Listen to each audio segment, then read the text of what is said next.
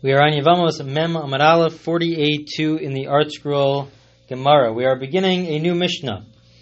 And I hope to cover the Mishnah on the entire Gemara and the Gemara's commentary on the Mishnah in this one recording. Uh, this Mishnah discusses the fact that when it comes to Yibam, when a person does Yibam, so then he also inherits the property of the deceased brother. Of the deceased brother, he inherits the property. And there is a dispute in the Mishnah about a case where what happens if their father is still alive. In general, in a regular case of Yerusha, of inheritance, a son's estate goes to the father. It goes all of it goes to the father if the father is alive. And so, what would happen in a case like this where Yibam is done and the father is alive? So we will see what the Mishnah says about that uh, right now. But the Mishnah, so the Mishnah says, "Hacholitz a person who does not Yibam. The first case is where a person does chalitza. They decide to do chalitza and not yibam. So he's like any of the other brothers with respect to the inheritance. Um, and we'll see the commentary of the Gemara, what one would have thought. Uh, perhaps he should get less. Maybe he should really get less because since he's the one who does chalitza, he's the one who is initiating this separation, really, uh, this some form of a divorce uh, with uh, the sister-in-law, so therefore maybe he should really get less. But no, he gets he gets the same amount as any of the other brothers. They divide up the Yerusha, the inheritance of the deceased uh, brother. Vim Yesham Av, if the father is still alive, so then all of it goes to the father. Nechasim Shalav, the entire estate belongs to the father. Again, this first case is a case where Chalitza was done. The second case now is Hakones Ezivimta. What happens if they actually do Yibum? If the brother-in-law does yibum, so the first opinion says zacha ben achasim shalachav, he gets to uh, inherit the entire estate of the deceased brother. That's the first opinion, and the first opinion says this even in a scenario where the father is still alive. Even if the father is still alive, and even though in general we say that the father is the one who inherits the entire estate of his son, in this case, because he's doing yibum, so therefore, according to the first opinion, he inherits the entire estate of the brother. Rabbi Yehuda argues, Rabbi Yehuda Omer, no, ben kach ben kach im av, nechasim shalav. Rabbi Yehuda says, no. When does the yavam, the brother-in-law, inherit his brother's estate? That's only if there is no father who's alive. Uh, but if there's a father who's alive, certainly it goes entirely to uh, the father. And that is the position of Rabbi Yehuda. How do we understand this dispute between the first, the first opinion and the second opinion of Rabbi Yehuda? How, how should we understand this dispute? So, some of the later commentators explain as follows. According to Rabbi Yehuda, when the Yavam, when the Torah tells us that the Yavam uh, has the uh, is the one who inherits from his deceased brother, uh, that is only an idea of Kadima. He is the first one amongst the brothers. When it comes to the brothers and dividing up between the brothers, so he's really the first one who should get between the brothers. He's Yorish, he inherited, but he's the first one, and he should get all of it as a brother. However, if there's a father who is alive, and in general we say that the father is the first one to get.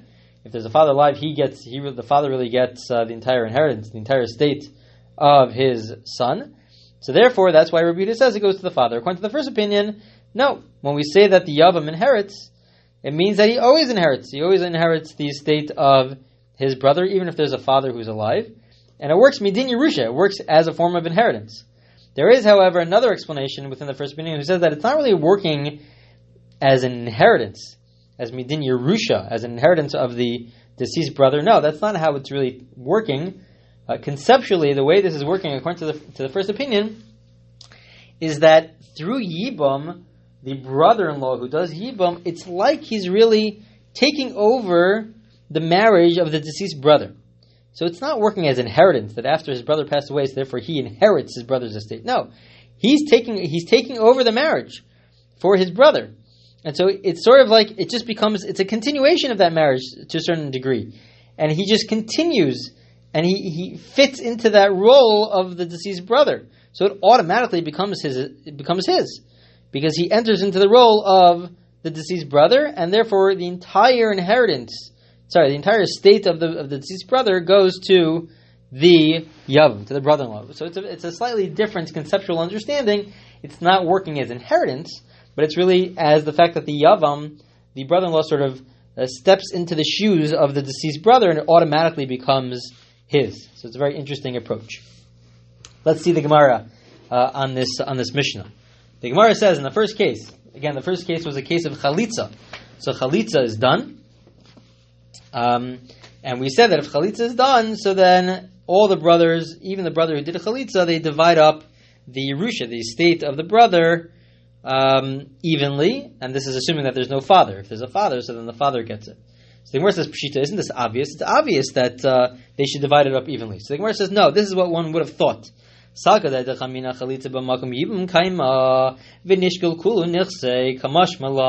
would have thought as follows that maybe chalitza is really some sort of quasi form of yibum. It really takes the place of yibum.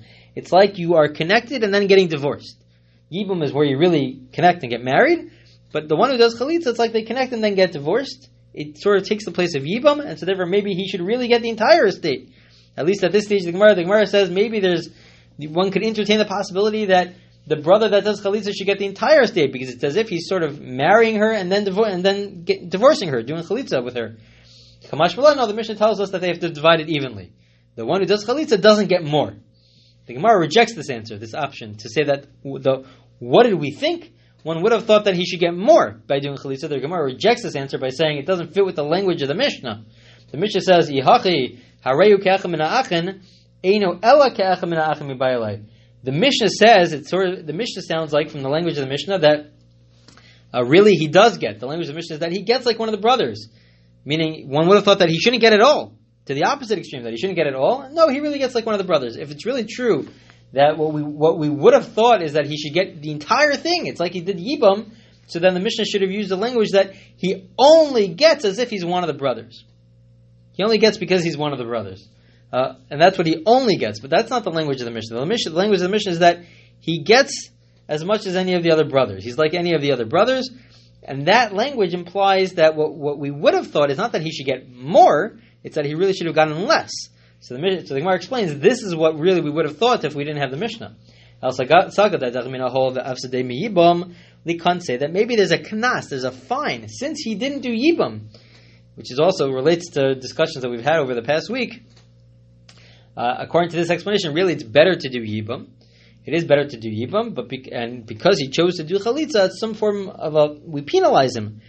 We penalize him to say that maybe he shouldn't really inherit, even as one of the brothers, he shouldn't inherit the estate of the of the deceased brother. Kamash no, the Mishnah that's what, we would have thought.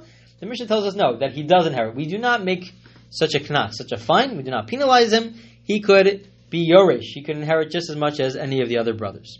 Okay, that ends the first part of of the Mishnah.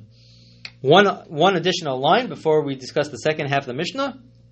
Imei Shamav. The Mishnah said that if there's a father, so then the father gets everything. And the brothers get nothing, and the father gets everything. This is a general rule. This is a general rule that the father takes precedence over all of the other descendants. The father, if his son passes away, God forbid, so then he uh, he inherits from the, the entire estate, and uh, the brothers do not get anything. Okay, now let's discuss. Let's uh, the rest of the Gemara discusses the second half of the Mishnah, the case where you do yibam. Until now, we've been discussing what happens if you do chalitza. Now we will discuss the case of yibam.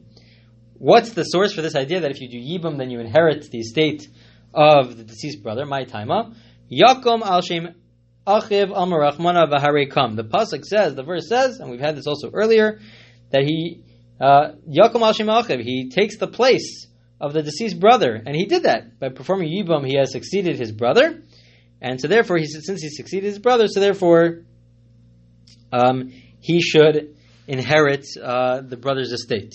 We had in, the, in a Gemara earlier, who, which elaborated on this idea that this is really derived from the word uh, "come." That the word "come" and Yakum is connected to uh, inheritance, the laws of inheritance, and so therefore, that's how we know that uh, the brother-in-law, the yavam, the person who does yibam, uh, inherits from the estate of the deceased brother.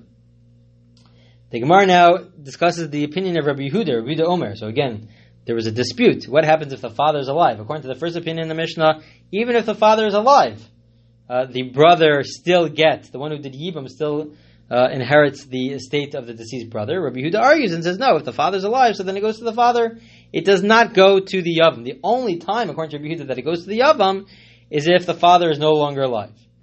So Amar Ula, Ula says, Halacha Rabbi Yehuda, Rabbi Yehuda. There are two opinions that say that we follow the opinion, the position of Rabbi Yehuda. And then they explain his position. What's the logic behind Rabbi Yehuda? My time with Rabbi Yehuda. What's the logic behind Rabbi Yehuda?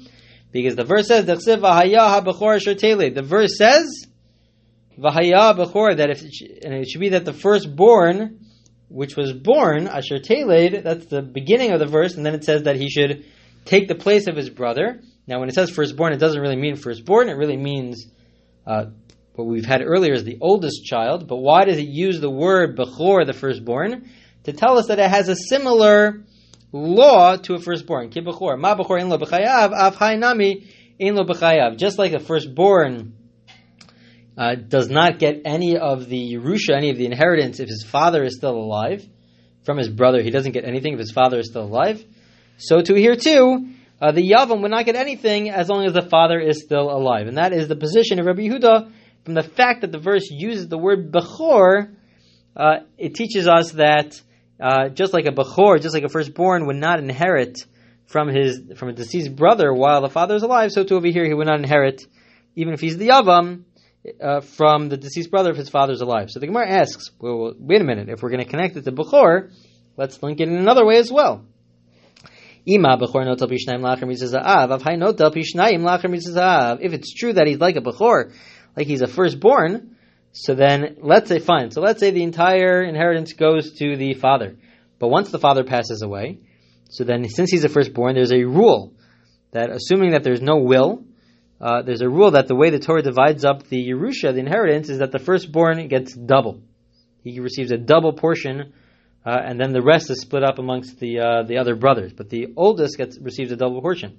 So the Gemara here says, and Rashi elaborates that so too over here he should get a double portion. Why? He should get his portion, and as a yavam, he should also get the deceased brother's portion because he sort of took his place. So he should be viewed as a bechor and receive a double portion. So why don't we say that he receives a double portion? The verse refers to him as a bechor, so maybe he should really receive a double portion once the father passes away. The Gemara says no. Midi Yakum Aviv Ksiv, Aviv Ksiv, Aviv. Where it says no, the verse says that he replaces the brother. It never says that he replaces the father, that he, he succeeds the father, the name of his father. It doesn't say that.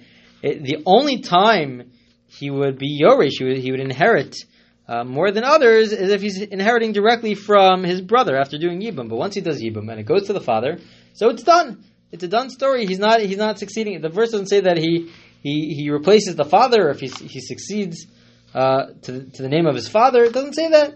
And so therefore he would not receive a double portion if the father was alive and then passed away after afterwards. He would not receive a double portion from his father.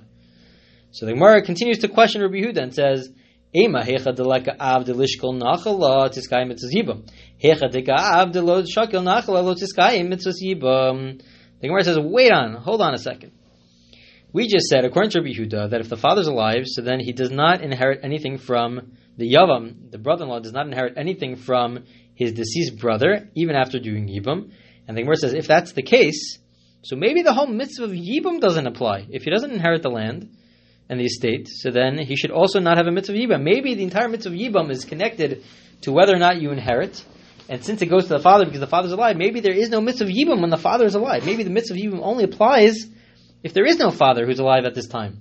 But if the father's alive, just like he does not inherit the estate, maybe there is no mitzvah yibam. So the Gemara answers, no, we can't say that. No,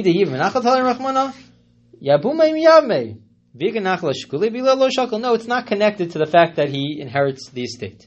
The, the two have nothing to do with each other. There's a mitzvah of that applies always, whether the father is alive or not. Whenever his uh, brother passes away without any children, there's a mitzvah of. Whether or not he inherits the estate of his deceased brother, that's a separate question, and that depends, according to Rabbi Yehuda at least, that depends on whether or not uh, the father is alive. But it's really two separate issues. The question assumed it was one issue. The answer is that no, it's really two separate issues. So Yosef Rabbi, the Gemara now concludes with the following idea. And this is the conclusion of the Gemara on this Mishnah, and in the next recording we will begin the next Mishnah. Yosef Rabbi Chanina Kara Kamei Rabbi Yanai. Rabbi Chanina the Kara, the uh, the scriptural expert, um, he was sitting in front of Rabbi Yanai B'Yasef Kamar. He said, Halachic Rabbi Yehuda, he said that the law is like Rabbi Yehuda. Rabbi Yanai, he said this in front of Rabbi Yanai. Rabbi Yanai heard this. Amalei, he said, Puk kori korecha levra. He said, you, you're the expert in, in, in psukim and verses. Take it outside, meaning, I disagree with you. How could you say that the law is like Rabbi Yehuda? He says, Ein halachic Rabbi Yehuda. We do not follow the position of Rabbi Yehuda. That was uh, incident number one. Incident number two, Tane Tane Kamedir of Nachman. Uh, there was somebody who was teaching the Brisas, following Brisa in front of Rav Nachman. Ein halachic Rabbi Yehuda. The, the Brisa says that we do not follow Rabbi Yehuda. So Rav Nachman said, if we do not follow Rabbi Yehuda, so then who do we hold? Like Karaban, Karabanan? Is it is the point of the Brisa to teach me that we follow the Rabbanan, the first position that says that the Yavam, the brother-in-law, does inherit from his deceased brother if he did Yibam, even if the brother is alive? Is the Brisa really coming to teach me that I follow uh, the first opinion, the Rabbanan? Pshita, it's obvious. I don't need a Brisa to tell this to me. Yachad v'rabim halachik rabim. The first position was the majority. That's why it didn't have a specific name. And in general, there's a rule that when it comes to halacha, in terms of deciding halacha, we follow the majority. So we don't need to have a, a to tell me that we follow the majority, that we follow the first position. The brisa, I would need the brisa to tell me something different, something that I would not have thought of. But everyone knows that we follow the majority. So he says, Amalei, once he heard of Nachum say this, saying this, he's Ismay. He asks, uh, should I now remove this brisa? Should I erase this brisa? Is it an incorrect brisa? So Rav Nachman says, Amar lo, don't, don't erase it. At halachas noich. It must have been uh, that the, the brisa really must have said the halacha is like Rabbi Yehuda. Not that it's not like Rabbi Yehuda. It must be that the brisa said the halacha is like Rabbi Yehuda. And the point of the brisa is to tell us, don't think we should follow the majority. No, we do follow the position of Rabbi Yehuda. But. But uh, you yourself, you have a good question because in general we follow the majority. And because of your question, that's why you reversed the brisa. You changed the brisa uh, because you didn't have it in front of you, uh, and you changed it because of your question. Because we generally follow the majority. But nevertheless, even though you changed it, and the brisa originally said that the halacha is like Rabbi Yehuda, but you have a very good point. You have a good point that we follow the majority. And so once you reversed it, it was correct to reverse it, and the halacha really is not like Rabbi Yehuda. That's not what the Brisa said. There's no point for the Brisa to say that. The Brisa said the law is like Rabbi Yehuda, but you changed it, and what you changed was correct because the truth is is that we should not follow Rabbi Yehuda because we follow the majority, and that is the conclusion of the Gemara. So again, we had this big dispute between the first opinion and Rabbi Yehuda. The first opinion is the majority. First opinion says that the Yavam, the brother-in-law who does Yibam, is Yoresh. He does inherit the estate of the deceased brother, even if his father is alive. Rabbi Yehuda says no. If the father is alive, he does not inherit. If his father is not no longer alive at the time that the deceased at the time of Yibam, uh, so if he's no longer alive, uh, Rabbi Yehuda agrees that he is Yoresh. He does inherit, but if he's alive, so then he does not inherit. And that is the dispute between the first opinion and Rabbi Yehuda. We saw how some people follow the position of Rabbi Yehuda but others say that no, we should follow the majority. We follow the majority, and therefore we would follow the first position, which is the majority. We will continue with the next Mishnah and the next recording.